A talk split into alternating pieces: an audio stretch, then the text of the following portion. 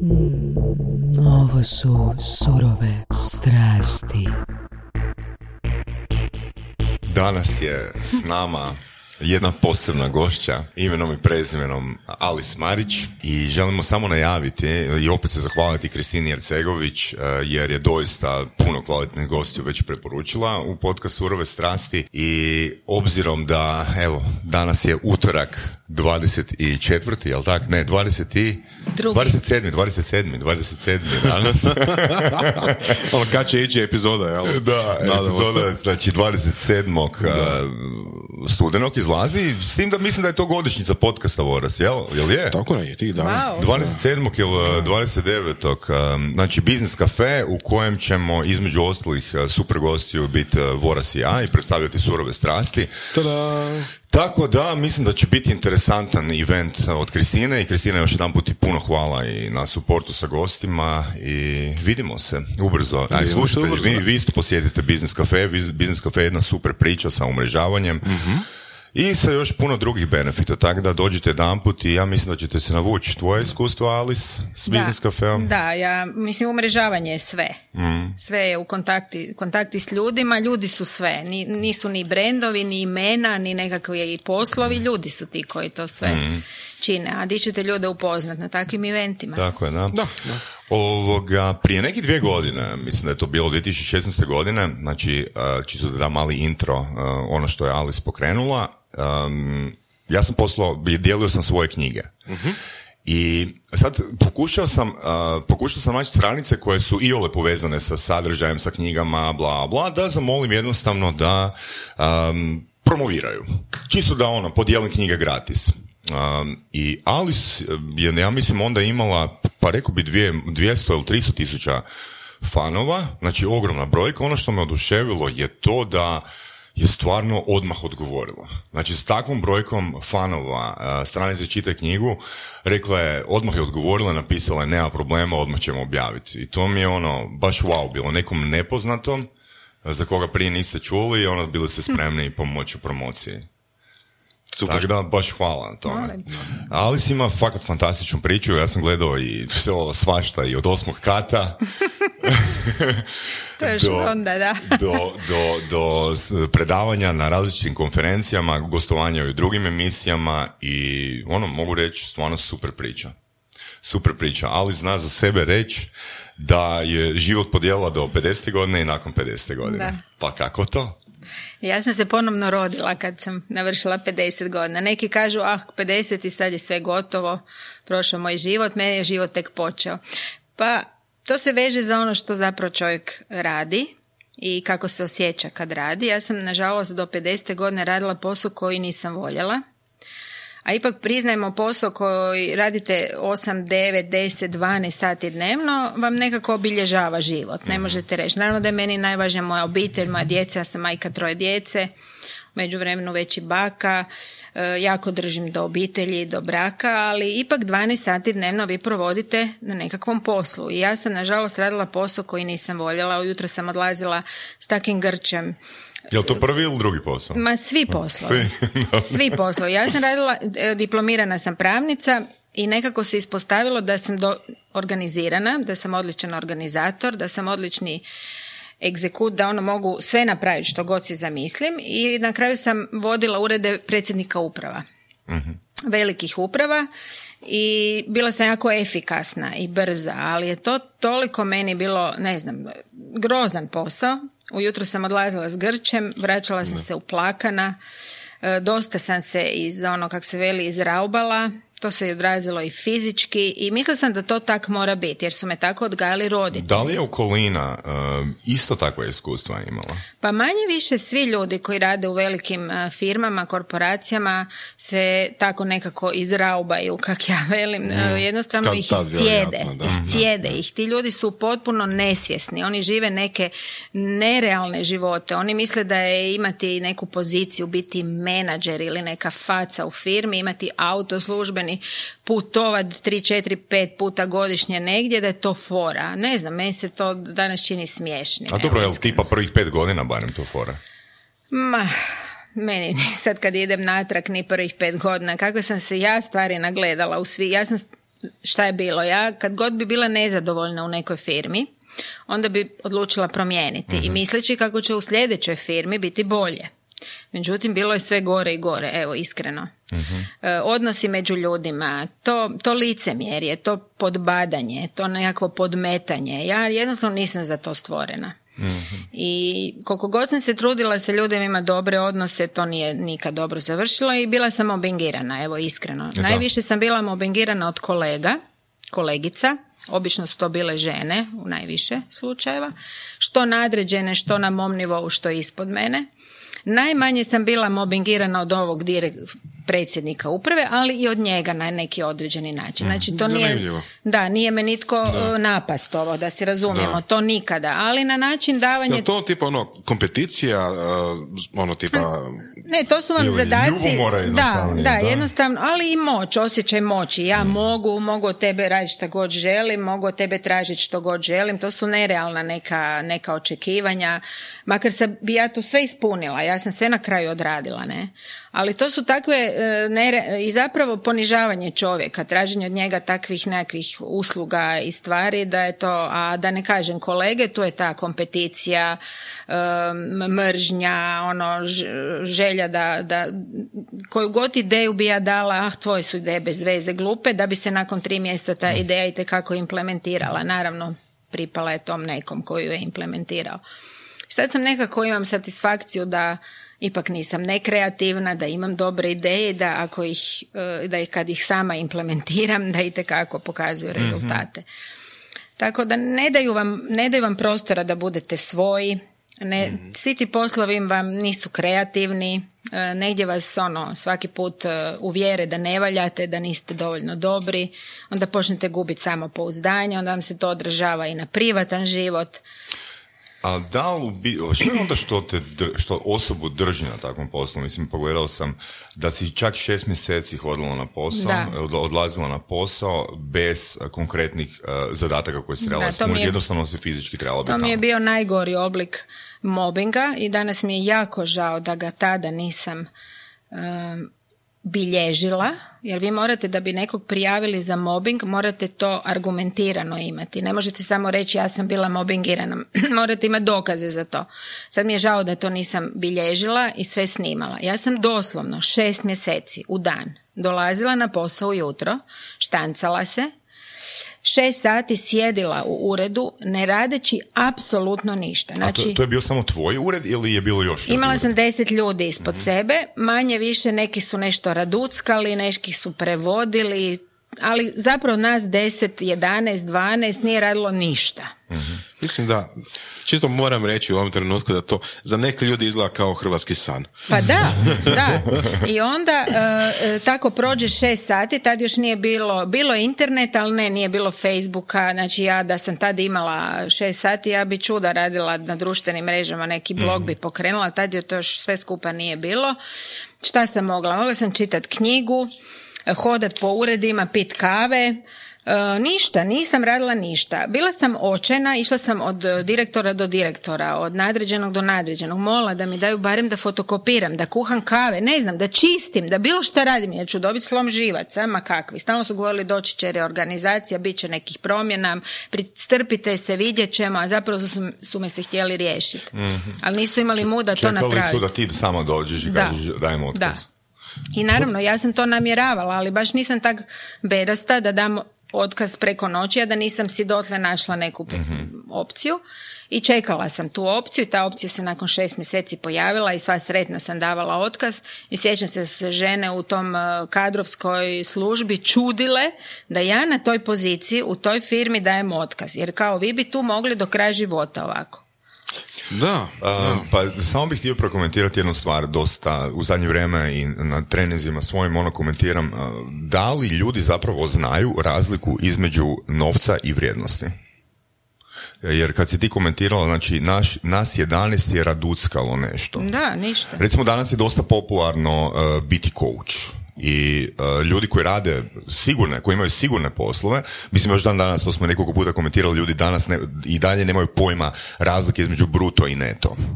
Za I početak, tek da, kad, I da. tek kad u biti ono nešto napeto, ono biti business coach ili life coach, ono komentiraju kao ja bih htio promijeniti karijeru ili ja bih htjela promijeniti karijeru i onda ja postavim pitanje, jel vi znate koliko je to posla da biste imali isto novca koliko imate danas? Znaš, Da. I kad netko radi um, efektivno dva sata, a bio plaćen kao da je radio ono osam sati, ta osoba teško prepoznaje što znači generiranje vrijednosti. Da.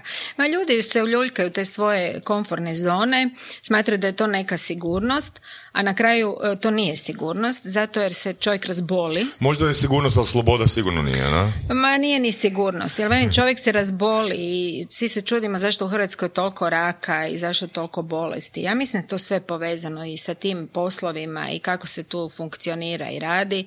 I ja sam se zaista nagledala puno e, frustriranih i nesretnih ljudi na poslu. Jer, opet ponavljam, to je nešto što radimo 10 do 12 sati na dan. I ja sad vidim razliku. Znači ja radim i više od toga danas, ali ja to radim s takim zanosom i s toliko radosti i veselja. Da ja ne bi Strasti. ni je, i strasti, da ja ne bi ni jedan surovih Da. strasti. Tako ja je. ni jedan dan više ne bi se vratila. Da mi sad neko kaže, gle, dobit ćeš 50 tisuća eura mjesečnu plaću, ja bi rekla, ne, hvala. Ja ne želim više ući ni u jednu korporaciju, ni u jedan ured, ne raditi s tim ljudima. Ne, ne želim. Rađe ću, i bila sam bez novaca. Dvije godine, a nisam radeći čitaj knjigu zaradila jednu kunu. I naravno tu je pomogla moja obitelj i neko će sad reći ha lako tebi imala si ipak neko zaleđe supruga ili obitelj koja je tu stala. Da, imala sam u tom trenutku, naravno kad da nisam to imala morala bi negdje ići raditi da zaradim za život. Ali hoću reći, um, uh, bila sam bez kune u džepu, ali sam bila najsretnija na svijetu.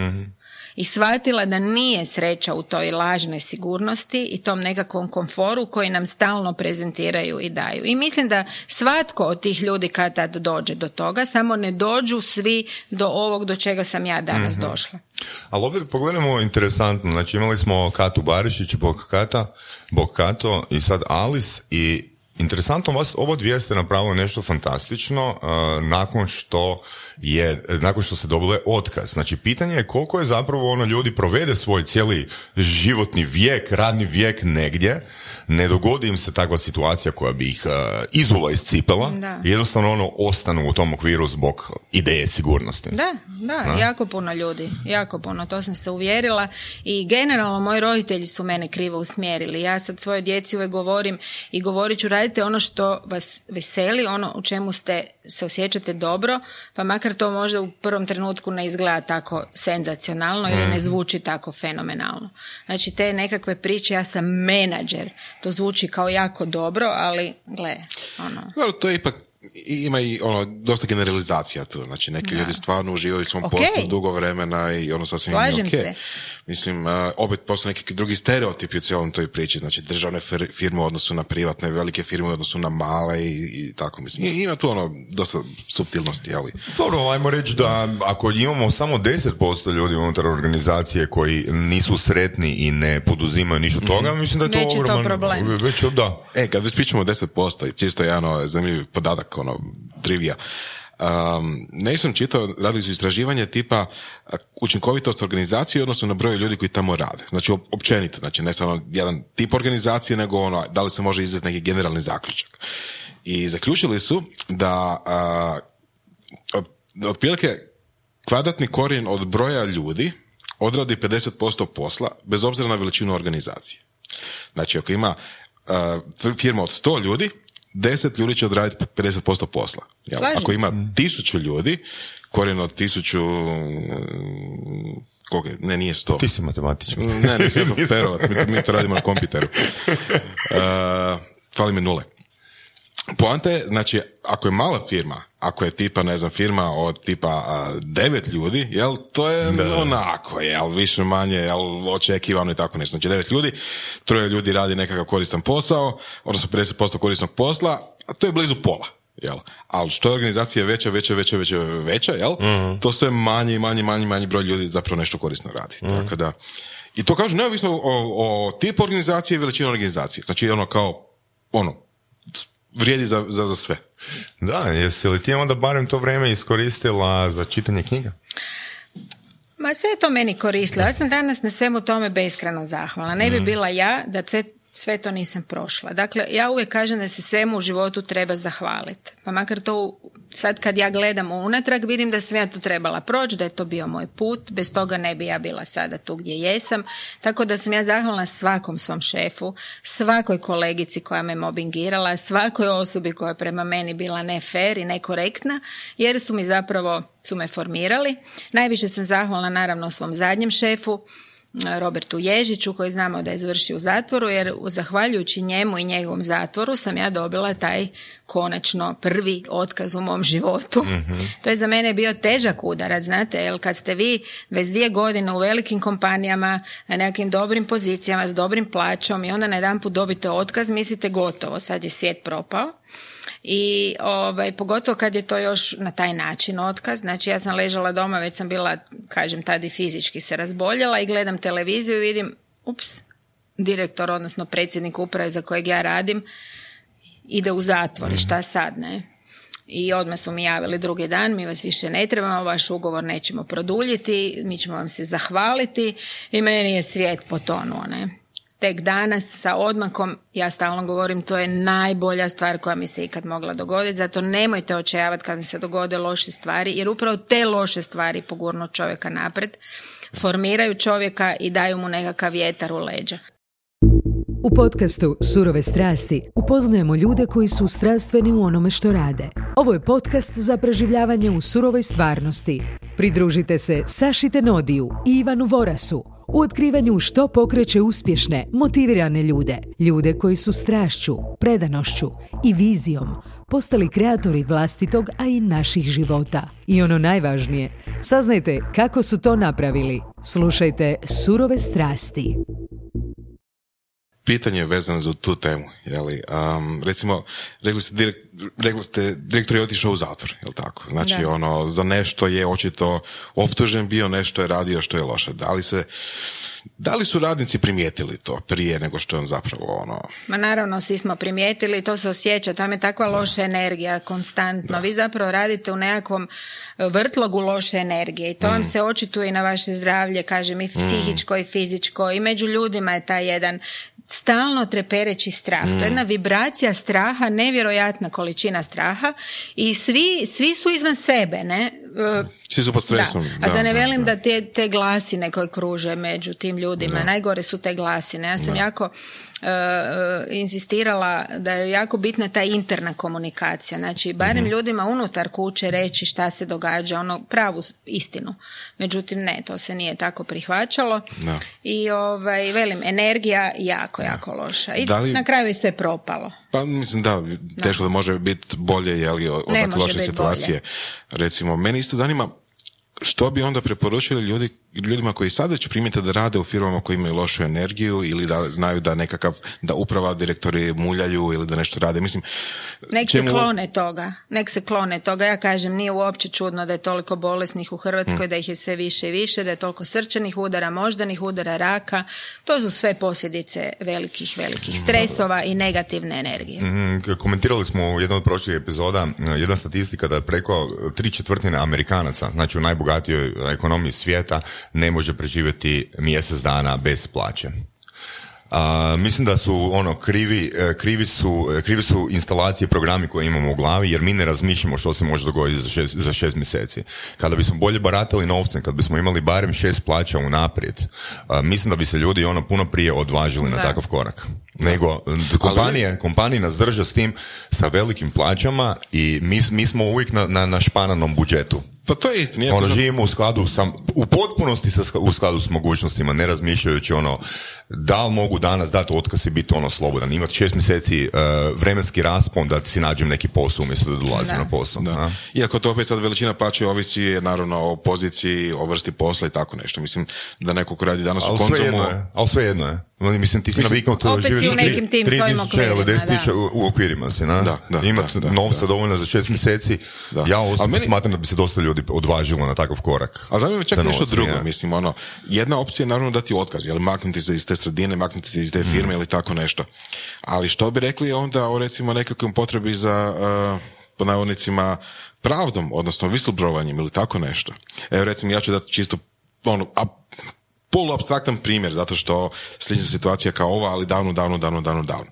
Moja mama radila je u jednoj velikoj državnoj firmi, Đuro Đakoviću, radila je u, u bankarskom dijelu, knjigovodstvenom dijelu tamo kod njih i uh, apsolutno je znala da, da novac curi, da ta firma ne može funkcionirati kao takva, da, da nema, nema jednostavno smisla da Đuro Đaković u vrijeme juge, znači to je bilo fakat jako davno, posluje uopće kao, kao entitet, jeli ali opet nije nikom ništa rekla i svi su tamo znali knjigovodstvo da ta firma ne može poslovati, da jednostavno nema, nema smisla za to, niko nije ništa rekao. Imamo sad recimo Uljanik gdje isto, znam, pričao sam s nekim ljudima koji su tamo radili, znači ljudi znaju da ta firma ne može tako opstati uz to, uz to vodstvo, uz te direktore, direktori rade nelegalne stvari i opet niko ništa ne kaže.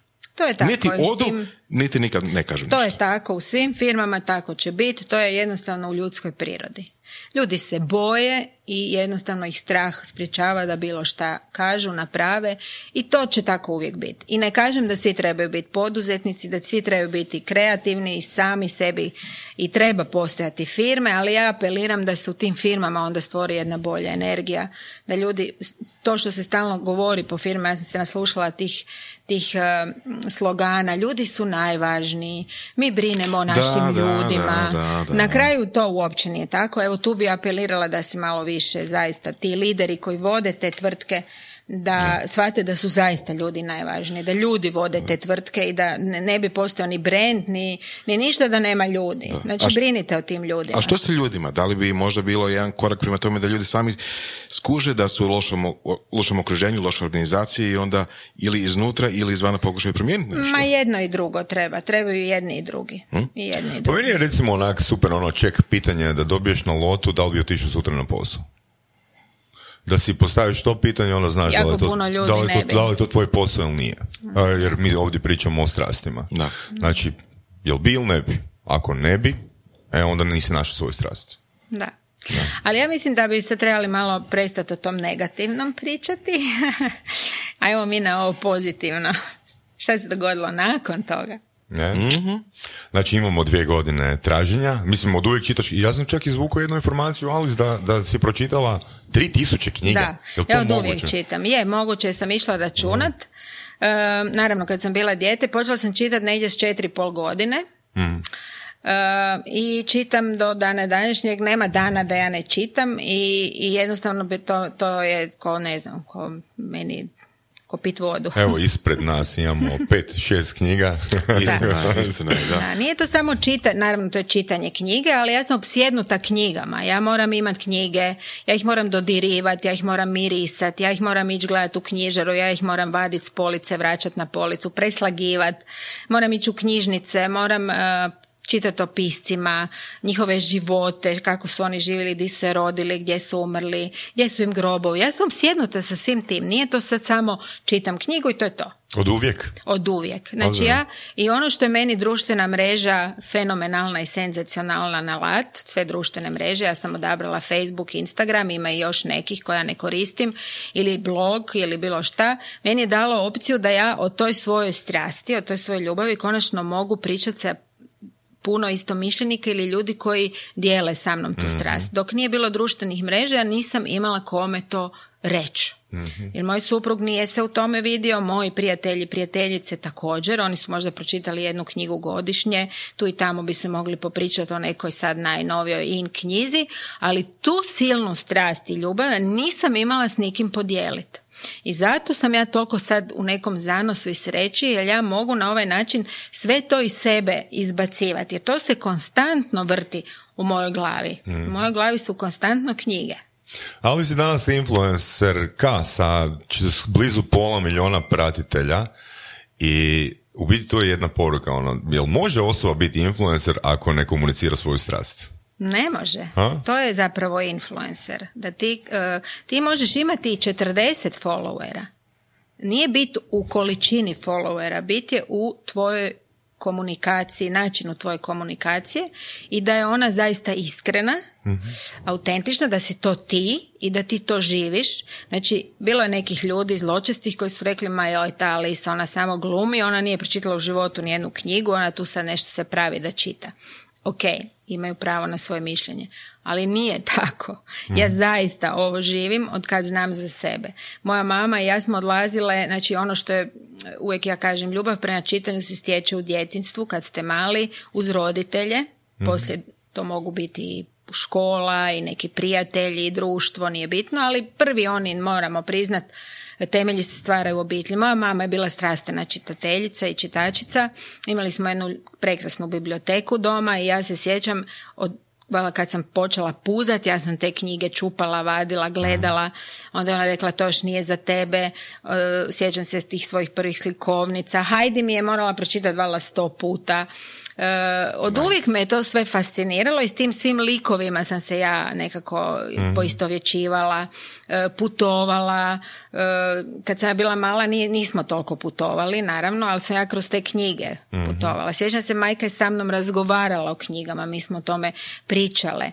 Onda naj, najveći izlazak, najveći događaj meni tada bio s mamom u knjižnicu.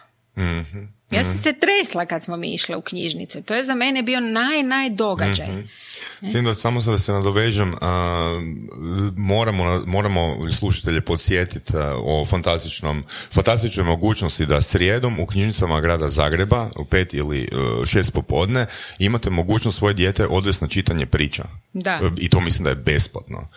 Puno besplatnog toga što se da, knjiga, izuzetno, da. izuzetno kvalitetno i opet ono, dijete od malih nogu, mislim da je četiri godine neka, ili čak tri godine prihvaćaju djecu, to izlaganje dje, dje- dje- djeci pričanju mislim da je ekstremno bitno. Ne mora čak biti niti čitatelji, samo da se izlagaju pričama. Da, da, da. Djeca obožavaju knjige. I ja se to uvjerim svaki put. Znači gdje god dođemo mala djeca ne mogu dočekat, nagonski primaju knjige u ruke, naravno jer su šarene, su pune prekrasnih likova i onda kažu čitaj mi, čitaj mi i onda kad pročitaš čitaj mi opet, čitaj mi još. I tu je isto poanta. Recimo neke priče, ja se sjećam, je mama morala i po 50 puta čitati. Zašto? Jer onda bi ja e, njenu, proučavala njen ton glasa, da li je ponovila one iste riječi koje prvi. Meni to cijelo, to je, to je ta isto jedna Da, to igra, je zapravo ne? interakcija. isto Interakcija tako, da. i onda ulaziš u taj svijet. Na, sjećam se ta ružno pače recimo priča. To je meni još dan danas fascinacija. Kako je taj jedan mali crni ružni labudić i ono pače malo postao prekrasan labud, ne? To je mene fasciniralo kako se to događa, znači ta promjena. Te, svaka ta priča ima neku poruku, ali dijete to na jedan drugi način proživljava. Tako da, evo, čitanje je po meni nešto što nikad neće izumrijeti, neće nestati, bez toga čovjek neće, nije čovjek. Knjiga nikad neće izumrijeti, nikad, i uvijek će biti najvažnija u, u, u životu. Tako da, evo, to je moja neka misija, da to stalno govorim, da poručujem, da tu negativu koja je zavladala Hrvatskom vezano za čitanje, ne znam, meni je smiješno da izdavači koji izdaju knjige pričaju da se ne čita, da se knjige ne kupuju, da se ne čitaju, da su Hrvati glupi, da njima knjige ništa ne predstavljaju. Pa ako izdeš knjige, ako si izdavač, pa nemoj to pričat. To je zanimljivo, da. Da, to da. je- Pa ne, da, to, ko da da. proizvodite čokoladu i tvrdite da čokolada ne valja, Da. da je ona loša za zdravlje i da niko ne jede više čokoladu jer to, mislim, to mi je Čemu? smiješno. Da, Da. da. E, I tu sam ja nekako došla kao netko tko je prvi, ima sad naravno još puno blogera koji pri- pišu o knjigama i, i meni je drago i nekih ima što više, nek se što više priča i piše o knjigama. Ali društvene mreže su upravo to omogućile. Da e, m, mnoštvo pojedinaca koji su zaista zaljubljeni u knjige, pričaju o knjigama, pišu o knjigama. Jer do nedavno su to bili samo književni kritičari. A dajte vi meni recite, ja bi voljela pročitati, nisam donijela, ali ja bi baš voljela iskopati neku staru književnu kritiku koju je napisao, ne znam, neki eminentni književni kritičar i svaka mu čast, neke, u nekom nekim novinama, ja se sjećam da ja pola od toga ili skoro sve, a nisam baš bedasta i znam o knjigama, ponešto nisam uopće razumjela šta to u toj kritici znam, piše. da, Nisam da. razumjela, ne zato da, to ne znači da je ta kritika loša. Ona apsolutno je fenomenalna. Da, da. Ali nju razumije 0,0005% ljudi. Ali to je istovremeno i razlog zašto uh, knjige i bilo koja druga umjetnička djela, znači fotografije, filmovi, Da. slike se skupa uh, žive kroz stoljeća, glazba živi kroz stoljeća, dok jel, kritike, odnosno uh, jel, um, kako bi rekao, uh, Osvrt na to. osvrte na to, niko ne pamti. Nema, nema toga u našoj kulturi kao Da. takvoj. Znači, svi znaju Hitchcockove filmove, bar nekoliko njih znaju nabrojati na pamet, ali niko ne zna jednog kritičara koji je išta napisao o njemu. Da. Tako da falila je taj jedan, jedan drugačiji pristup, jednostavniji pristup i na neki način je da se o knjigama govori jezikom i načinom na koji ipak većina ljudi razumije i da im to bude pristupačno. I neki književni kritičari ostanu, da pače. Samo ja se pitam gdje oni danas mogu promovirati i Da. pričati o knjigama. Jer novine se, budimo iskreni, čitaju sve manje i manje. Novine više praktički ko kupuje. Televi- na televiziji isto sve manje i manje ima vremena gdje, kri, gdje književni kritičar priča o knjigama i gdje, gdje se sad to, gdje, gdje bi se o knjizi trebalo pričati. Tako da su blogeri, sve te društvene Da. mreže idealne. Kad kažeš knjige, kakav je tvoj stav o e-knjigama? Dana? E-knjige su fenomenalna stvar, one nikad neće e, premašiti ili istisnuti knjigu, e, ovu pravu knjigu. Zato one su samo još dodana vrijednost čitanju. Znači, netko ko putuje avionom e, 15 sati ne mora sad više nositi 3-4 knjige na taj put, nego će jednostavno si u e-readeru kucati tih 10 naslova koje želi čitati, fenomenalno. Netko tko ide u ured ili ima, zna da ima pauzu od pola sata, ne želi tu pauzu izgubiti na tračanje, pi- ispijanje kava i pušenje, nego će sjesti u neku ili u parku na klupu i uzeti svoj e-reader jer ne mora vući knjige. Znači, nemojmo se bojati knjige. I knjiga je samo još nešto dodano. Isto tako i internet. Internet je samo još jedna dodana vrijednost našem životu. Da, Ona, a to ko šta netko ne zna koristiti, e, to je sad već drugi problem. O tome, to je druga tema. Ali sve su to nama darovi. Još, još dodano, dodano. I sad na nama je da si to rasporedimo i da se time koristimo kako, kako treba. Evo, samo to. Prije nekih 5-7 godina, ne sjećam se točno kad, ali bila je diskusija kao kak može a, e-format koštat približno isto kao fizički primjerak? A? To je, to je zanimljivo pitanje. To je, to je, da. Jer imamo i trošak produkcije kod fizičkog primjerka knjige i fo- trošak ovoga dostave. Ali na. Amazon komu su jeftinije e-knjige? jesu, ali ne značajno. Da. Ne, ne značajno. I ne sve Ali- čak, I ne ne sve, sve, da. da. Poanta je you're buying a value. Dobro, Kupiš da. vrijednost, a Kad su ne knjige bi- sasvim nove, kojem- onda su one tu negdje da ne bi istisnule možda u tom trenutku. Pa ove, mislim, ali... zato što mogu biti. Da. Mislim da je to veći razlog. Da. Čovjek će kupiti knjigu, ne znam, novoga, šta ja znam šta, Harry Pottera, bez obzira koliko koštao. Jel? Da, pa neki su i kolekcionari knjiga, Tako pa je, da, vole da. imati više, više izdanja iste knjige, pa neka knjiga je u boji, ima ne znam, ono, one stranice sa strane su žute, crvene ili plave. Ova, d- mislim, tu su sad već neke druge strasti. Ali evo, ja sam ove godine bila u Frankfurtu, u Beogradu i sad Interliber. Tri sajma knjiga. Ajmo reći, Frankfurt je najvažniji, najveći sajam knjiga u svijetu. To moramo reći, tamo se prodaju, tamo ne možete kupiti knjigu. Nego? Ne. To su samo predstavljaju se novi naslovi, predstavljaju se knjige, tamo sjede agenti i vi tamo samo možete kupiti knjige. U smislu a, ovih e, izdavač kupuje prava veliko. z- na veliko, da, kupuje prava za izdanje knjige. Nema tek zadnji dan, eventualno kad se sve već zatvara, tu možete uletiti pa negdje nešto i žicati i kupiti koju knjigu, ali ne. E, Beograd i Zagreb naravno sasvim imaju neku drugu ovaj, poruku.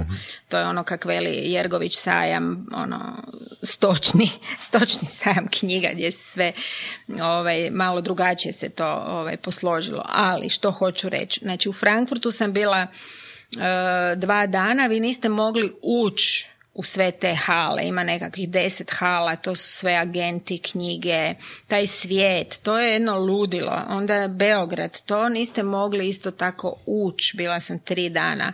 Sad na Interliberu nikad bolje, mislim o čemu mi pričamo, koliko su knjige jedna velika i važna priča. Apsolutno. I to stalno iz godine u godine raste. Da, Sad sam bila u Kopenhagenu isto pro- ove godine i bila sam u izdavačkoj kući Egmont, to je danska izdavačka kuća. baš ono impresivna i s njima sam i ručala, provela možda 4-5 sati, puno zaposlenih, oni kažu da im je jako u porastu knjiga i prodaja knjiga, ali što isto zanimljivo u porastu im je audio knjiga. Što kod nas u Hrvatskoj još uopće nije došla i to je moja neka ideja da poradimo na tome. Znači u vani u svijetu, Europi ili u Americi svaku knjigu koja postoji u i obliku, u štampanom obliku mhm. imate i u audio obliku. Da, to je redovito. Mislim, mislim da čak i Moškatelo, naša je, gošća, je, je, počela. Je, počela, mi smo se čak i čule, ona za slijepe e, čita knjige i baš smo pričala o tome, e, to treba krenuti zato što ljudi su malo umorni od tih ekrana cijele dane bulje u slova, u ekrane, u tablice, nešto pišu, čitaju, umorne su im oči i onda ili se ne znam voze mhm. negdje ili mhm. negdje čekaju ili doma nešto rade i pritom bi mogli dok se to događa slušati e, fenomenalne knjige koje se pretvo, koje su u audio obliku. Mi to u Hrvatskoj uopće nemamo. Pa ja smatram da e, podcast vodi tome. Znači da, će oni koji će slušati podcast lagano i stvarati naviku i otvarat će im se, otvarat će im se ideja prema slušanju audio knjiga. Da. I Ali poanta je izložiti se tom sad. Ja sam recimo od audio knjiga, ja sam 2005. godine prvu audio knjigu poslušao i meni je podcast bilo nešto što se nastavilo na to. Na. A minus audio knjige je to što zna trajati stvarno od 8 do 15 sati. Pa dobro, ono, mislim, to je prekinete ju isto ko, da, prekinete ju pa nastavite. Idealno za neko ko putuje na duže relacije, barem ono sat i pol u jednom smjeru, ali ono, dosta je to, dosta je to, uh, ljudi ne vole taj obrazac, uh, joj, audio knjigu, ono, za ostavljanje audio knjige, na. Onda recimo kad ste na večer već umorni od tog cijelog dana mm, čitanja, pisanja, lijepo sjednete u fotelju, pustite si audio knjigu, zaklopite oči i totalno ono otplovite u taj neki svijet. To je pravo opuštanje. Evo tako, baš su mi u Danskoj rekli nevjerojatan porast e, kupnje i uh, trošenja audio knjiga. mm Fantastično, ovo je baš fantastično. Jer mislim da, treba popuniti taj, to vrijeme koje ono bacamo bez veze. Da, da, jako puno vremena bacamo. Znate što, kad mi neko kaže nemam vremena za čitanje, dakle kosa mi se digne. Da, da.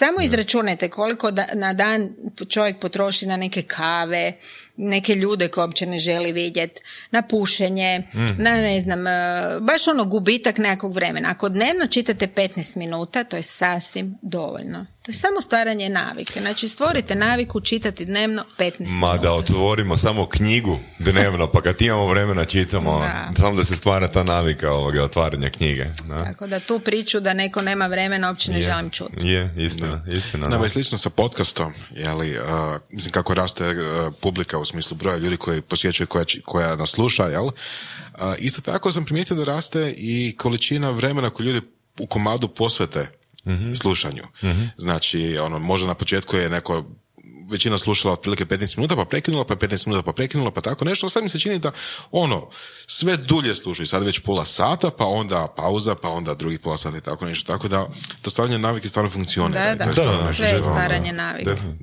E sad, u kojem trenutku Alice dobiva viziju čite knjigu? Pa definitivno taj Facebook kad sam otvorila privatni profil, onda kak sam došla na te neke stranice official, to je bilo govorimo prije pet godina, tu mi se nekako rodila ta ideja, pa gledaj, tu je jedna nevjerojatna uh, velika uh, moć uh, toga i tu bi se ja mogla izraziti. I, ali nisam ja mislila to ko ja sam to mislila zaista za sebe, za, da zadovoljim tu svoju potrebu da komuniciramo svemu tome što se meni vrti u glavi.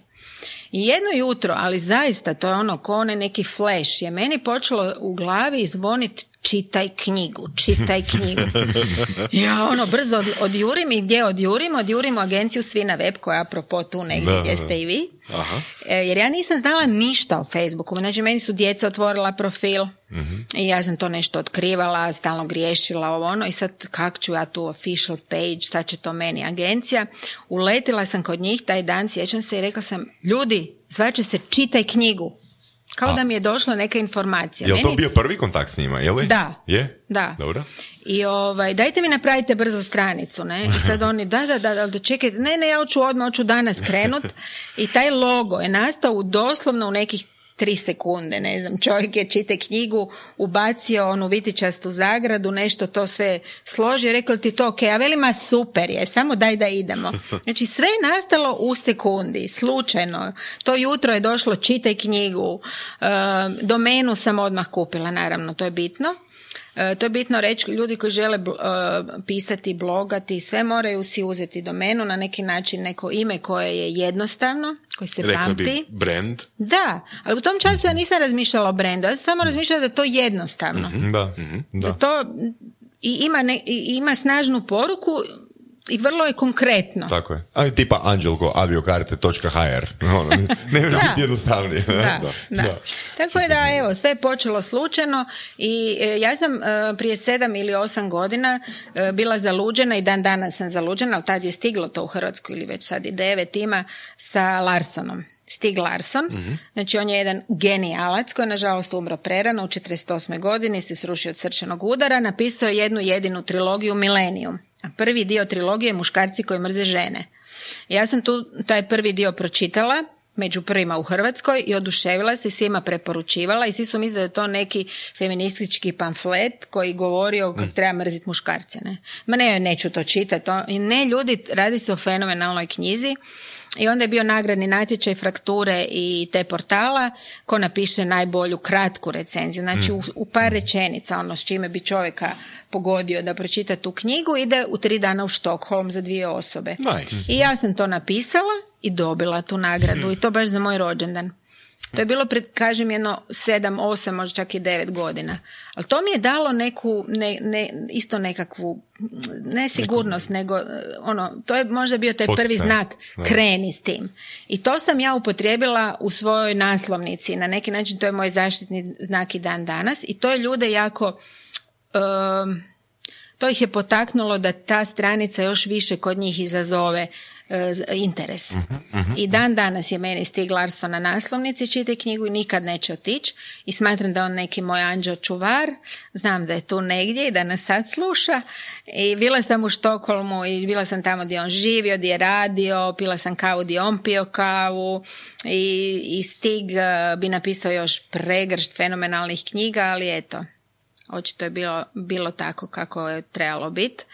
I, i ta, to je možda isto, jer u prvih možda dva dana, tri sam ja već imala 2000 lajkova na toj stranici. Organski. To je To je, da, orga, potpuno organski. Dakle, ja nisam, ja nisam uopće znala šta znači nešto platiti, ono, Da, da. oglas pojačati to. Ja i dan danas ništa ne kupujem ni ne plaćam.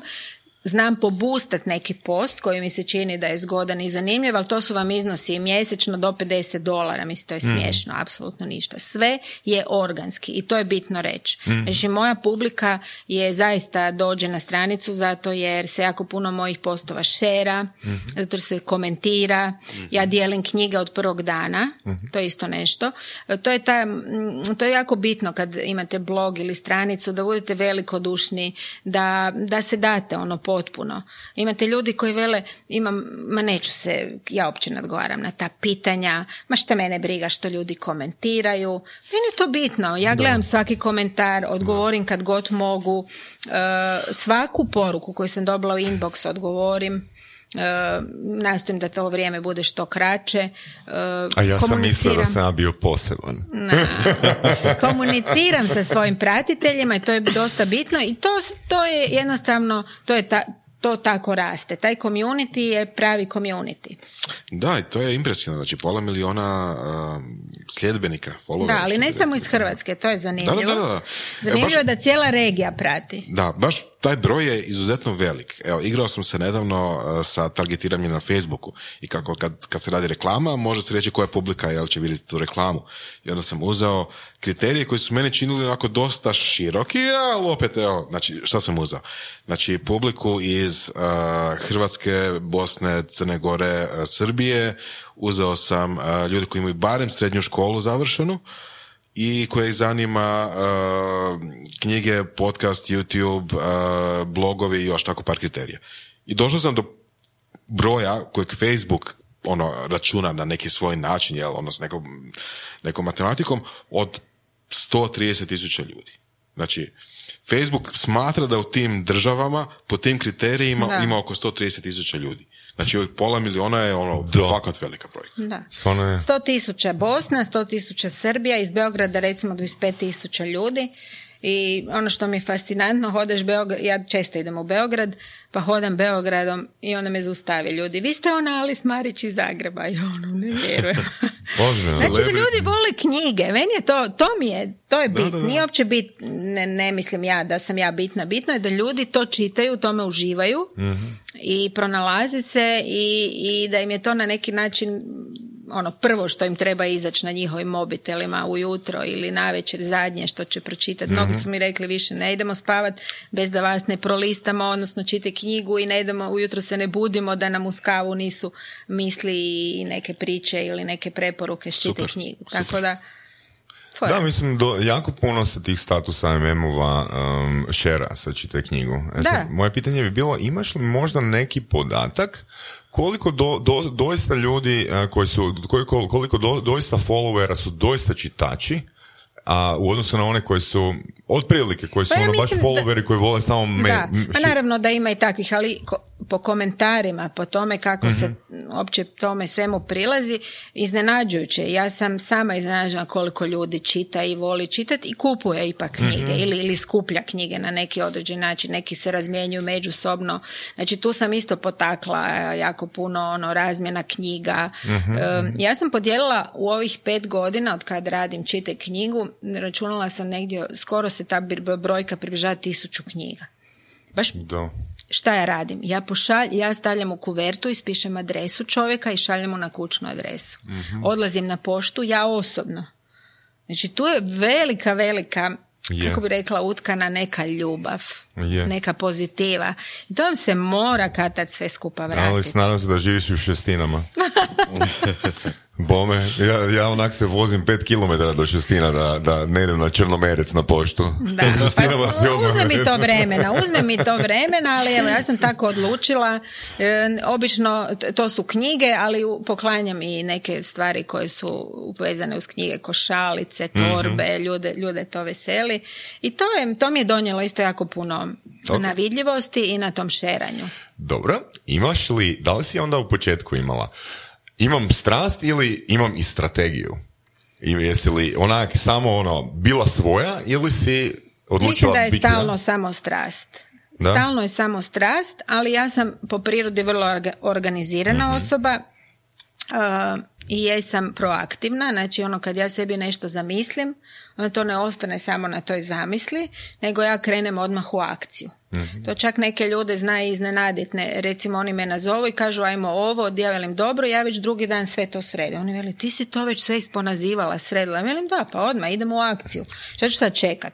Takva sam jednostavno i u obitelji, kod Mhm. mene doma, sve odmah se radi odmah. Mhm. Ne čekam Da, jedan komentar na to. uh, često pitamo eksperte ili tražimo na blogovima informacije uh, koliko bi je najbolje objavljivati statusa, koliko je najbolje ovoga, što ako pretjeram, što ako postam premalo. Uh, a Lis je dobar primjer jer ona kaže da jednostavno posta kad god poželi. Da li to jedan status dnevno ili to 30 statusa dnevno, ona će postati sve što odluči postati. Bez razmišljanja da možda pre, sa previše sadržaja zagušuje svoju publiku. Jel tako? Što više, to bolje. Jel tako? Znači one spike postaju u 9 ujutro, tad svi piju kavu, da, da. postaju u Da. 2, jel onda opet i onda u 17, ali nema nikako postati u 21, jer tad već nema. Da. Mislim, Da, da, jel? Ja postam kad ja hoću, postam ono što hoću, u čemu uživam, ne, ne, ne idem za tim da ću sad nekog uh, oduševiti ili s time uvrijediti. Evo, nedavno je bio primjer, ja sam bila na, na Interliberu, preko puta mene je sjedila ova Olivera Čirković, uh, Pink Panterica, ova koja je opljačkala ne znam koliko draguljarnica po svijetu, bila je tu večer i kod Šprajca, tu prv- prvi dan kad je došla i baš je sjedila preko puta mog štanda i prodavala tu svoju knjigu Ja Pink Panther. Znači tu je ona, ona je bila u zatvoru osam godina, pobjegla iz zatvora, mislim žena ima priču, bila je košarkaška reprezentativka i kak je ona bila nasuprot mene, tam je sjedla, ja sam joj prišla, jer me zanimalo, meni, to je meni fenomen, ja to gledam kao fenomen, mislim, žena ima svoju priču, mm prenijela ju je u knjigu, e, prodala je najviše knjiga na Interliberu, znači ona je prodala nekih dvije i po tisuće ili tri tisuće knjiga u tih par dana. Ja sam sa ženom nekoliko puta pričala, ja sam to isti dan i objavila na svojoj stranici, znači na čite knjigu, na moj osobnom profilu i sad naravno javilo se duše brižnika kao joj šta vas nije sram, vi koji tu pro, propagirate čitanje, vi takvu jednu ženu reklamirate, ja velim ne, ja ju uopće ne reklamiram. Ja sam zaista iskonski, meni to, ta priča fenomenalna, ne u smislu ja ne podržavam pljačku, nego žena koja je, uopće kako možeš, kako dođeš uopće do te faze da ulaziš mm. u draguljarnice, da si u toj nekoj organizaciji i da završiš u zatvoru i to grčkom, pa onda pobjež, pobjegneš iz tog zatvora. Jedna žena na svijetu koja je pobjegla iz zatvora, a da je živa ostala, o njoj će se, ne znam, snimat neki film uh, i, i sad da bi ja, sad kad bi ja ne bi bila autentična, sad bi ja razmišljala, čekaj, pa nije baš zgodno da pišemo pljački, pa to ta žena baš nije neki primjer, pa idem ja sad to, ma neću ja o tome pisat, bolje da ne talasam, jer bi se sad mogli javiti neki duše brižnici. Ja tak ne razmišljam, ja sam to izbacila onak ravno iz sebe. I kad sam ja to napisala, ja sam nju tagirala. I žena meni dođe drugi dan, veli, znaš šta, ti si mene ovdje prva podržala, ja ti to nikad u životu neću zaboraviti. Ti si napisala o meni baš ono iskreno što si mislila. I zaista sam to napravila. I neko mi je rekao, kako si mogla to napisati, pa kaj na tvojoj stranici takva jedna žena? Ne, to je taj čas meni bilo interesantno i mm zapravo htjela sam mhm. ljudima reći, na kraju je tam stajali su ljudi mm Svaki dan 50 metara ljudi. Ali sam, sam čisto jedna rečenica koja mi ono zvoni iznad glave sad kad te slušam uh, dok pričaš. Kad imaš strast, ono, zajebi kalkulacije. Ma nema kalkulacije i nebitno je i opet, neću se nikom opravdavati. Ja ponavljam, ja ne, apsolutno ne podržavam to mhm. što je ona učinila. Ali ta mhm. žena se mijenja, ta žena je odlučila to više ne raditi. Ta žena je promijenila svoj život i želi raditi nešto mhm. drugo. Na kraju ona je to je njen život, šta će ona pisati o čemu? O mhm. kuhanju? Mhm. Ili o sportu, ako je žena da. živjela tako kak je živjela. Da. svoju knjigu. Recimo, jedna stvar koju, koju mi učimo na treninzima je ne postoji osoba koja je zla, ne postoji osoba koja je dobra. Odnosno, kogod osoba bila zla ili kogod nam se osoba ne sviđala, postoji uvjer, posto, stvaramo uvjerenje da od svake osobe na kugli zemaljskoj možemo naučiti uh, barem jednu dobru stvar. Znači, to je stvar načina, stvar naše perspektive, na što se točno fokusiramo. Jel se fokusiramo na ono što je bilo, ili se fokusiramo na ovo što je sad, ili se fokusiramo na one najvrednije Ma ko smo mi da sudimo? Šta, ko sam ja da ja sad pričam o njenom životu? Pa ja sam nju vidjela jedan put i sad ja sve znam o njoj ili šta? Da. Pa žena je živjela nevjerojatan život i ima na to pravo. Ja sam išla u zatvor, ja sam pokrenula jedan projekt, okreni mhm, novu mhm. stranicu. Ta ideja mi je došla jedno, isto tako šta, moj suprug je išao svom kumu u zatvor. I pitao me šta da mu odnesem. Ja velim, gle, pa knjigu mu odnesi. Pa to, knjigu, ono, ko, mislim čovjek nije u životu pročitao knjigu. Pa upravo zato sad ima vremena šta će raditi u zatvor nego čitati knjigu. mm I on veli, gle, nije ti to loše, idem ja njemu odnijeti knjigu. Uglavnom on je odnio nekih pet knjiga po mom izboru.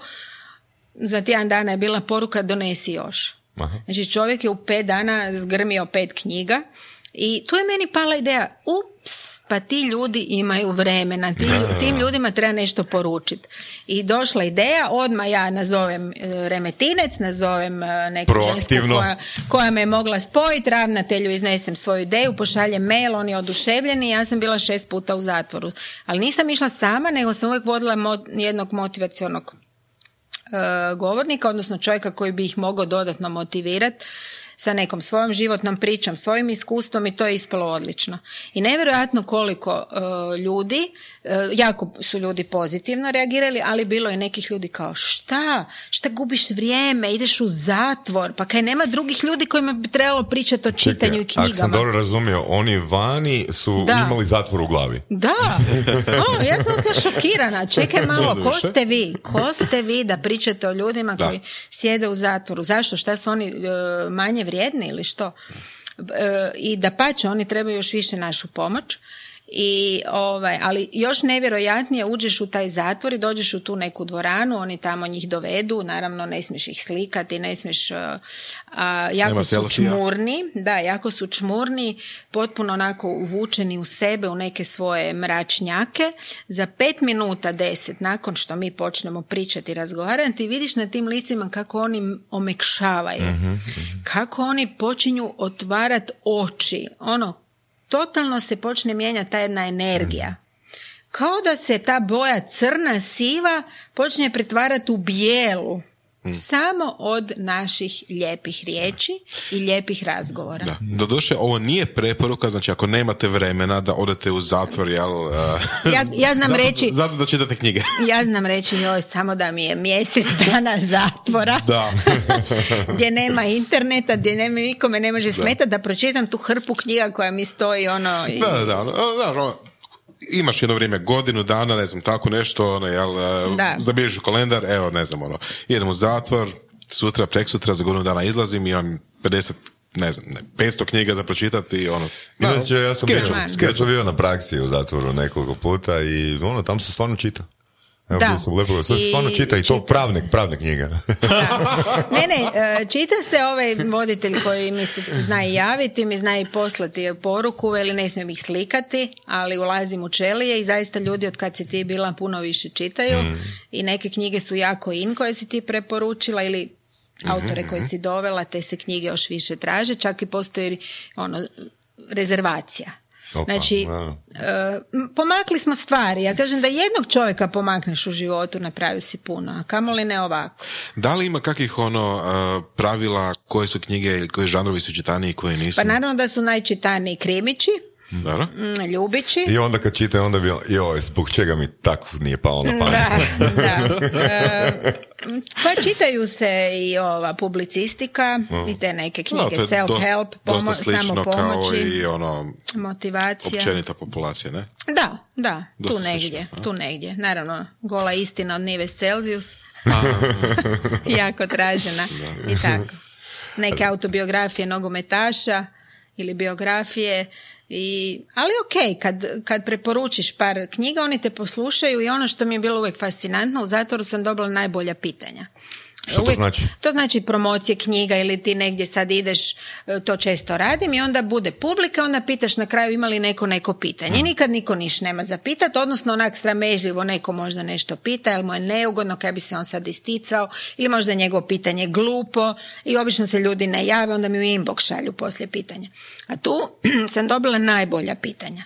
Vrlo konkretna, e, iskrena i baš sam, pardon, baš sam se začudila koliko, koliko inteligentna pitanja, ono baš o ljubavi ili ne znam o, o uspjehu, o motivaciji, e, ono vrlo konkretna i dobra pitanja od ljudi od kojih sam to najmanje očekivala. Je li to možda isto povezano s- s time što imaju vremena razmišljati šta će? Ma oni su, u tom trenutku su toliko bili otpustili da. uopće nisu kalkulirali. Oni su dobili tako nešto lijepo u tom trenutku, u onom svom mraku i ono što je meni ravnatelj napisao, vi ste gospođo Marić jedina osoba koja je ušla u ovaj zatvor i upalila svjetlo. Znači ja sam upalila svjetlo i oni su u tom trenutku nešto vidjeli. Što do, su konstantno u teškom mraku. Da. I to im je otvorilo kanale i oni su se, jednostavno nisu više razmišljali, otpustili su se. Super. To samo govorim koliko mi ne raz- koliko smo mi ograničeni, koliko smo stisnuti. Ne, a ovi ljudi, vi- oni u tom trenutku im je to sve. Da, da. Potpuno se otvore im se svi kanali.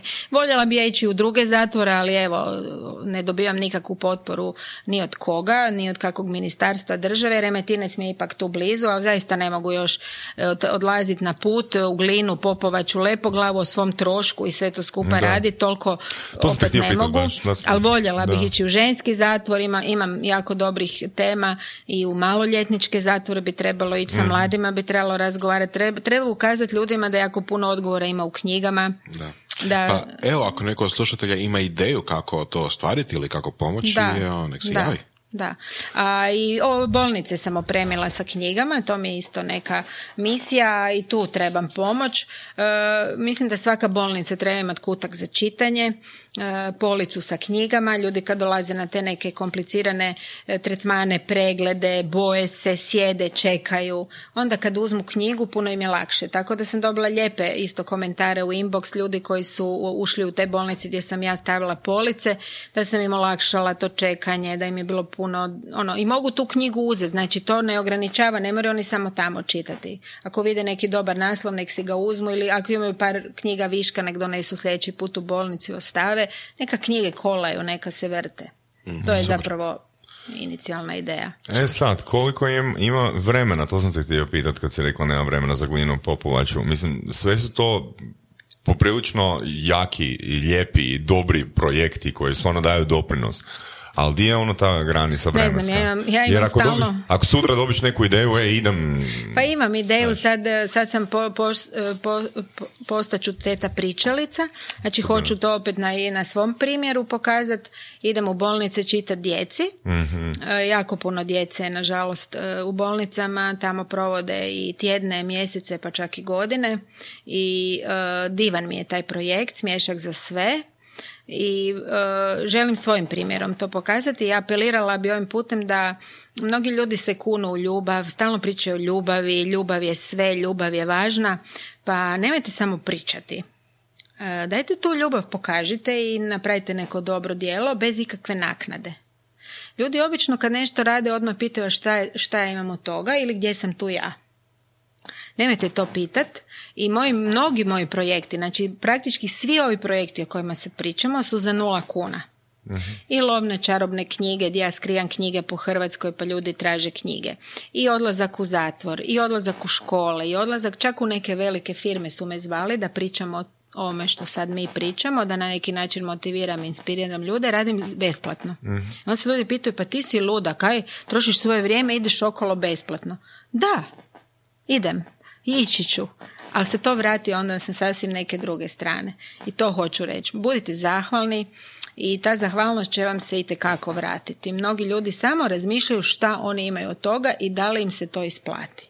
Pa neću ja za drugog, veli. Šta ću ja drugom ako ja nemam ništa od toga? Mm. A, a već u drugoj rečenici priča o ljubavi. Da, sad to je sad, je to sad? Da, recimo nekonkurentnost ili E, i tu sam ja autentična i na taj način želim pokazati i zato su ti projekti. Sad imamo i grad Svetog Nikole, 5. i 6. 12. Uh, to je već treća godina, to radim sa Viš, odnosno ja sam dio tog projekta, Viš e, mama i Viš portal to organizira, mhm. oni su e, to sve pokrenuli i imamo kutak za čitanje. Čitaj mhm. knjigu, čitamo djeci, doći će tete pričalice, uh, bit će hrpa knjigica mhm. i, ovaj, i tamo treba doći vidjeti koliko djeca vole, vole kad, kad su knjige i kad se čita i ovaj, ići ćemo i u bolnicu, čitat ćemo djeci u okviru toga i tako uvijek ima neki projekt i... Da. da. Super. Kad smo već kod toga, uh, ono, recimo po navodnicima komercijalne strane, odnosno financije ili tako nešto. Um, ovo je tebi sada full time posao, da. više manje, čak i više od toga, više, više vremena uh, zauzme uh, Facebook i komunikacija i društvene mreže i, i rad sa uh, zatvorima sa djecom, time nego prijašnji posao, jel tako? Da, da, više radim nego ikad, ali ja sam najsretnija žena na svijetu. Ja pet godina nisam jedan dan bila bolesna. Mm. Niti jedan jedini dan, niti umorna. mm Prije sam bila stalno bolesna, mm umorna, iscrpljena, iscijeđena i frustrirana.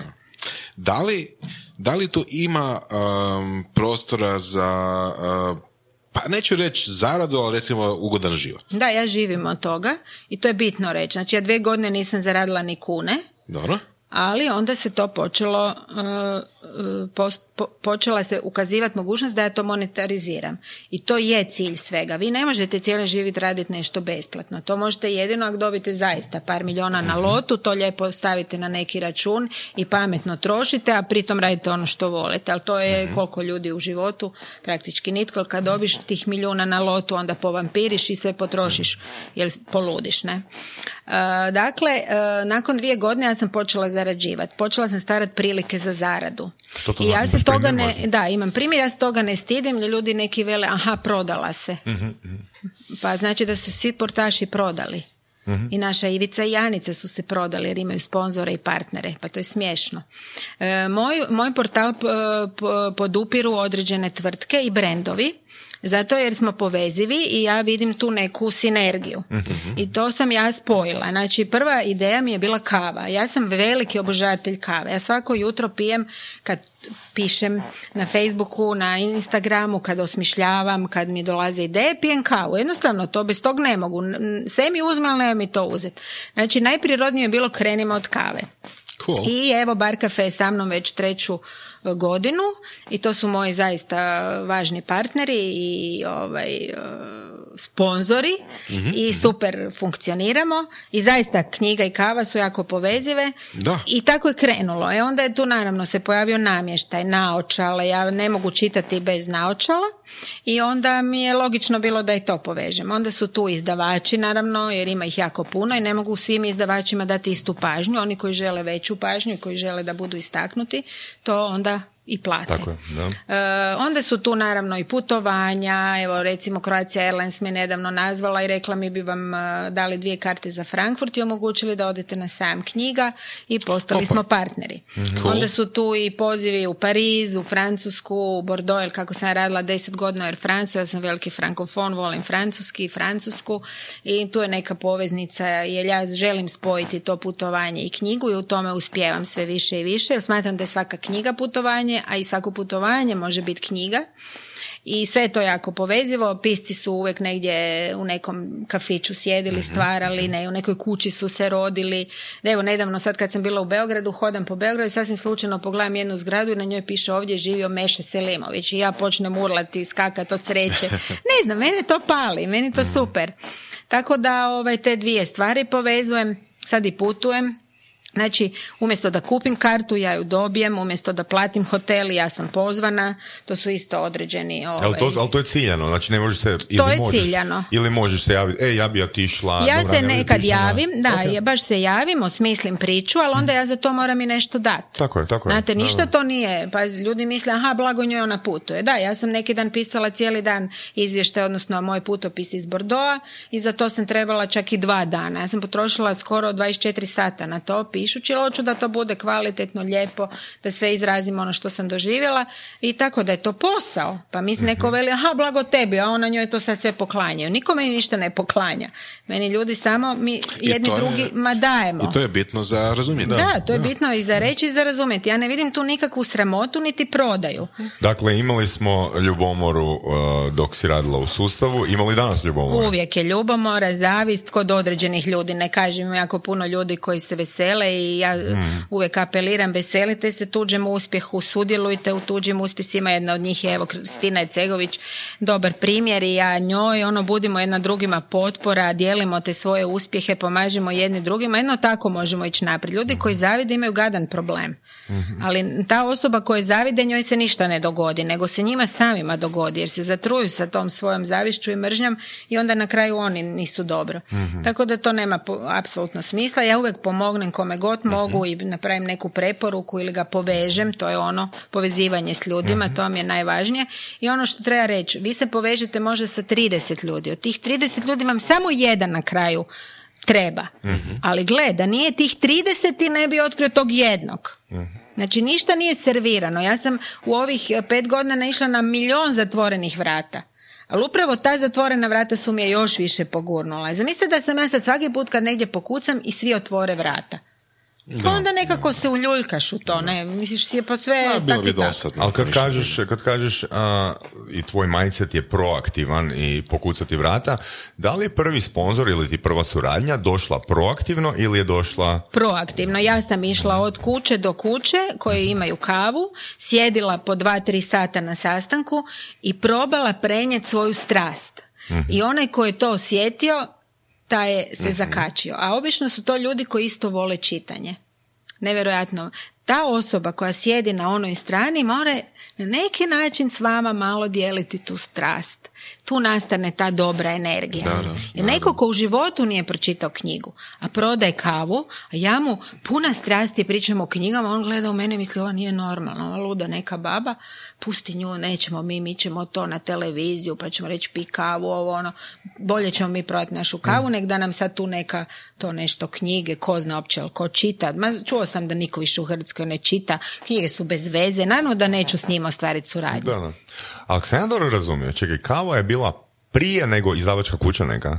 Da, Ozbiljno? Da, kava je bila prva i ona mi je na neki način omogućila da ja počnem, e, da mogu da prodišem. Jer znate šta, ne možete vi raditi, jedno vrijeme da, opet zagovaram, jedno vrijeme morate biti strpljivi raditi na takvim poslovima, konkretno ko što je ovaj, stvarati tu jednu platformu, dizati ju i pokazati da ste ozbiljni, da to zaista živite i radite. Jer ako radite nešto mjesec dana, nitko vam neće povjerovati, ali ako radite nešto dvije godine i to stalno raste i pokazuje rezultate, onda će reći, aha, vidiš, ova osoba zaista to radi. Ali onda u jednom trenutku treba početi zarađivati, jer ne možete vi živjeti od zraka. Ne. I sam sebi si bedast. Radiš, radiš, podrška- radiš, jel- radiš. Jel bila podrška obitelji? Da, ili- da, apsolutno. Jel bilo i pitanja tipa, ako smijemo to pitati, ono, ej, kad će se tebi to svo ulaganje Pa isplatiti? bilo je, zato jer nitko ne vidi ono što ja vidim. Mhm. Netko ko nije u tome, nije, to ne vidi. To bi ja rekla isto tako nek, svom suprugu ili neku sinu koji bi radio možda dve godine za ništa, bi rekla, gle sine, kad će to krenut? Mislim, ajmo, jer ja nisam u, u tome. Da. Ali, i Ali to je zato što podrška je bila, to je ljudski, to je podrška da, da. je bila, apsolutno. I ja ne bi... to, zove vizija. Da, znači, netko je jel? mene morao za to vrijeme hraniti. Jer ja to ne, da sam ja morala ići raditi negdje drugdje da bi se prehranila, onda bi naravno puno manje mogla energije u ovo uložiti. Tako da je to sve, sve logično i vrlo ljudski i prihvatljivo, ali naravno imala sam totalnu podršku, imam ju i dalje, jer evo ja nisam baš neka ugodna koji put supruga. Jer ja, e, prvo me nema pol dana doma jer idem po sastancima, hodam, e, dogovaram, radim i to onda dođem doma, zaučim se u svoju sobu, za svoj stol, okružena milion knjiga, kopam, radim, pišem. E, I sad taj suprug moj misli, pa gle, nje već 24 sata, nisam ju ni vidio, nisam baš uvijek ugodna. Da, da, li bi, da li bi Alice da nema čitaj knjigu imala pi kavu? Pa ne znam, možda bi.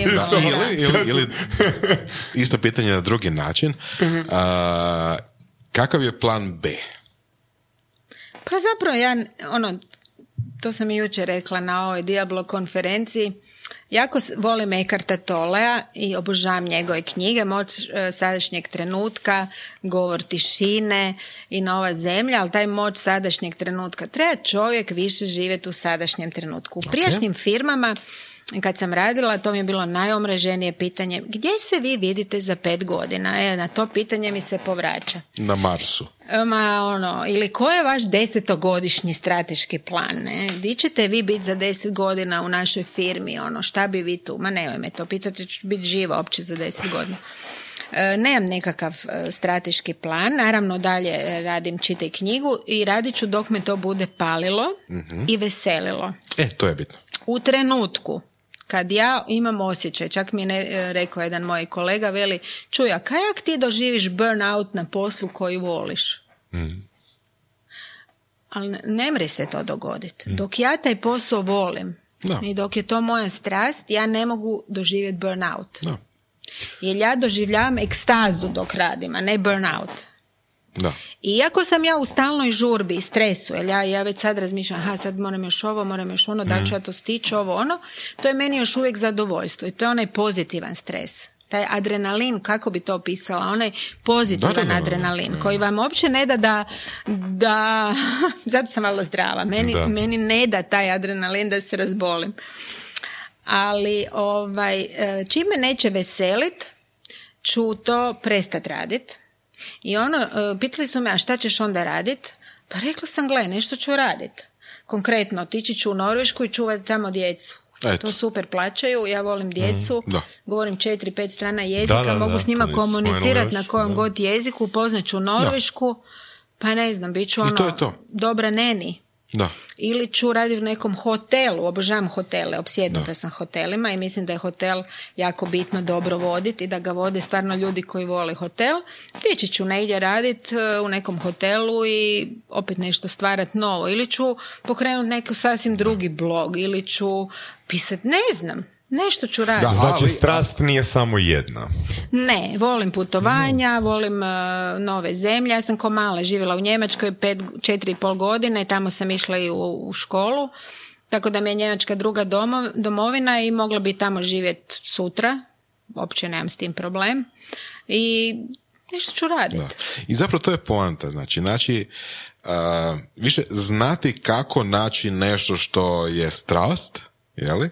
Znati kako prepoznati to, znati prepoznati kad više možda eventualno jednom nije, jel? Ali još uvijek imate povjerenje u to da ćeš naći sljedeću. Ma naravno. Ma, znate šta je strah? To je nešto najgore i najrazornije što čovjek može vrtiti. A mnogi od nas žive u nekakvom strahu. Što ako dobijem otkaz? Što ako više taj posao neću raditi? Što ako će me muž ostaviti? Što, Što ako ako padne će mi... meteor sutra na Da, mene? što ako ću se razboliti? Mislim, ne možemo tako razmišljati. Evo, meni je ne- nedavno umrla moja jako bliska i draga prijateljica, stara ko ja, isto smo godište, žena zdrava, rasturala, radila, rušila sve pred sobom. Mi- Zajedno smo je pokrenule udrugu, čitaj knjigu, imali smo planove, sad za advent je, trebala, je najveća knjižara u gradu, to je ona organizirala.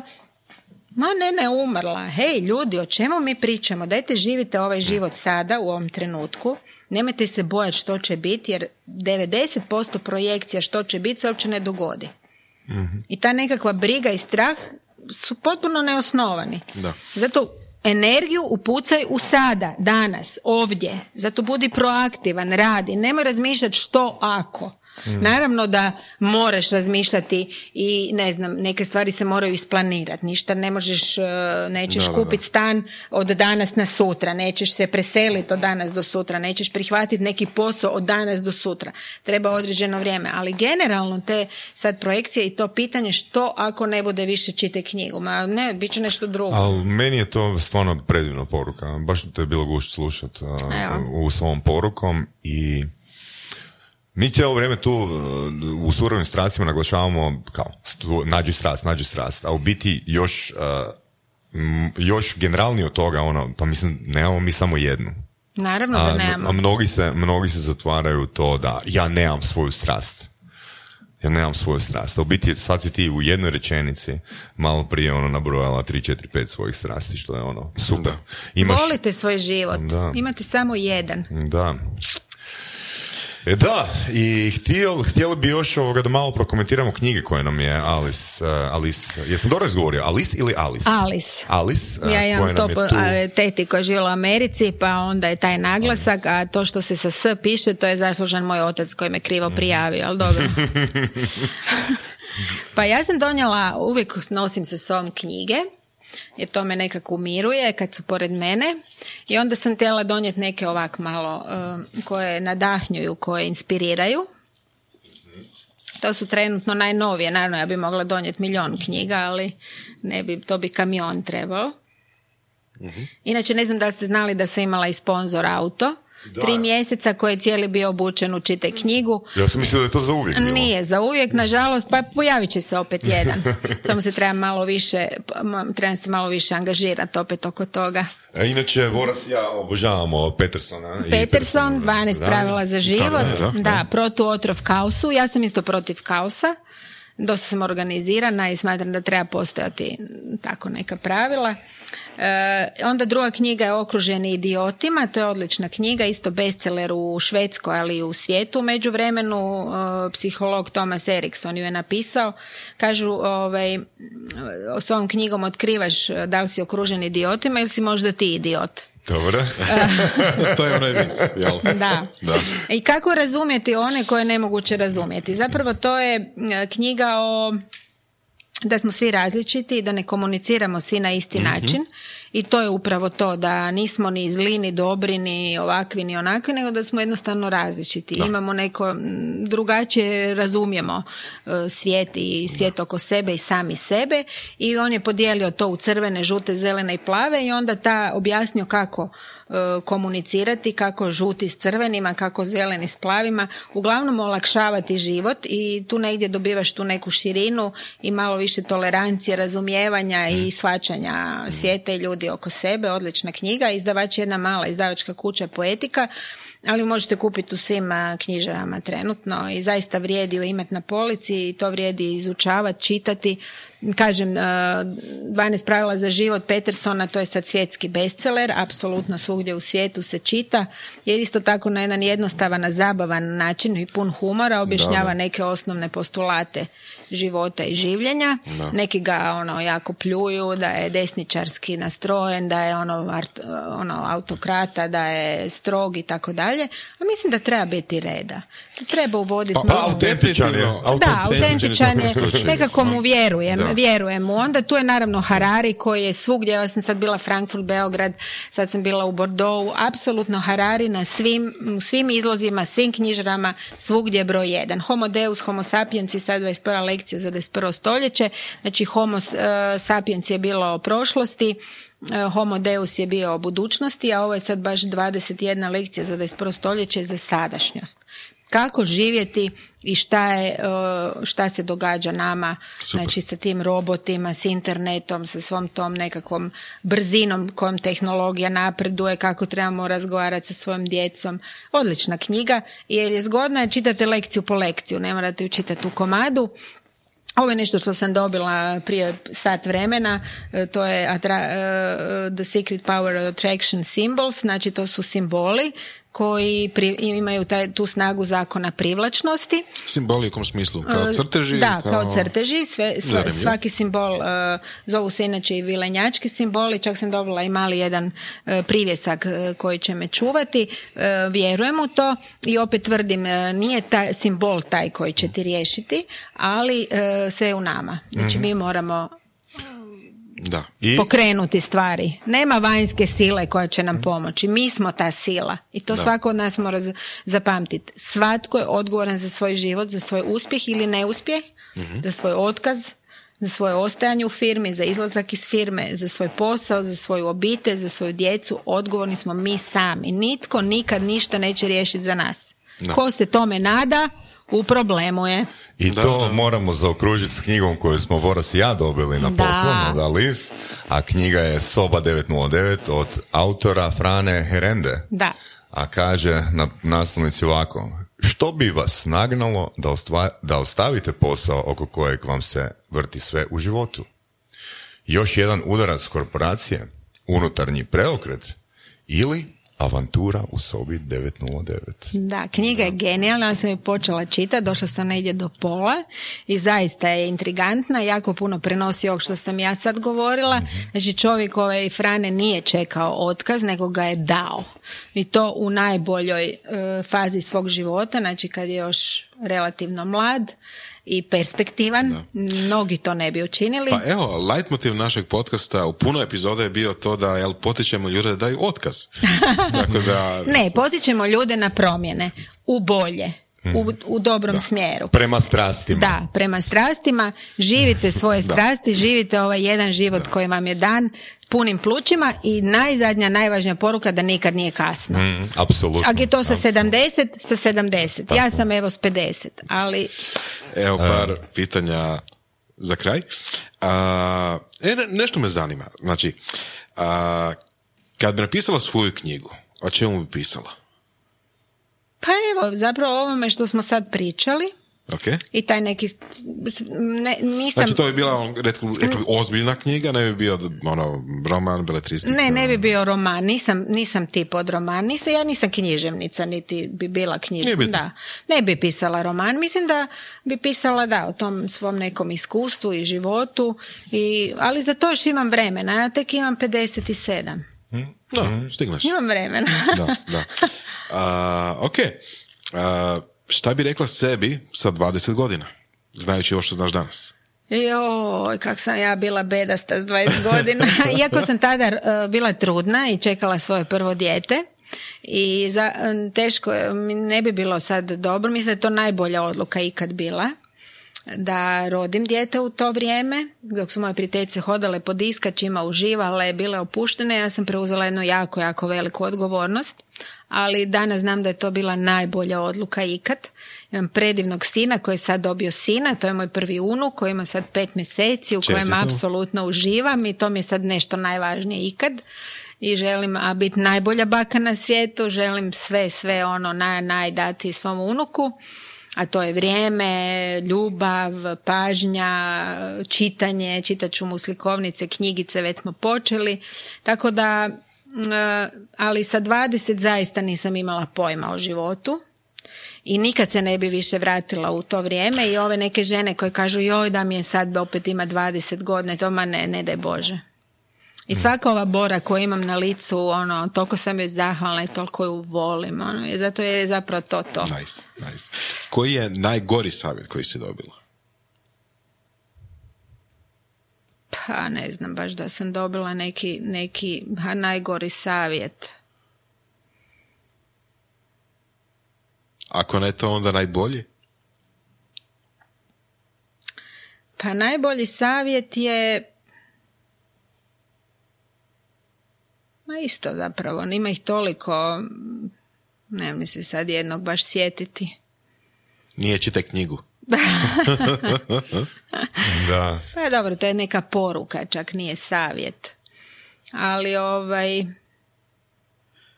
ne znam, ne mrem se sad ovak sjetiti na prvu. Neka, mislim da, smo... Is... Dosta sam savjeta sam, je, izgovorila. Da Da. dobiješ na lutriji, evo jedno pitanje, da dobiješ na lutriji, što bi sve napravilo? Prve tri stvari, ajde recimo. Pa naravno da bi se pobrinula prvo za svoju obitelj u smislu Ok. da bi riješila neke te njihove drame i nebuloze, neke kredite i tako riješila svih tih oko sebe najdražih svih briga i povela bi cijelu obitelj na neko lijepo putovanje koje smo si od uvijek svi željeli, možda nismo imali prilike zajedno to odraditi. I treće? E, definitivno bi e, stavila nešto na stranu da imam ono ugodnu, ugod- ugodnu i mirnu starost, da ne moram razmišljati da mogu upravo raditi to što najviše volim i tako, ne bi, ne bi se s nečim baš pretjerano opterećivala. Ok. Draga, a, dragi slušatelji, ovdje, ovdje je s nama bila Alice Marić iz a, Čite knjigu i poruka je a, čitamo se i slušamo se, da?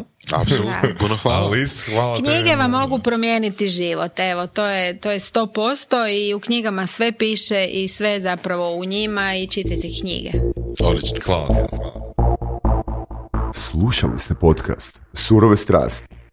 Ako vam se sviđa, lajkajte. Ako se slažete s gostom, komentirajte ili ako se ne slažete, Ako imate pitanja za ovog ili druge goste, pišite nam u komentarima. šarite nas prijateljima sa sličnim interesima i čujemo se u sljedećoj epizodi.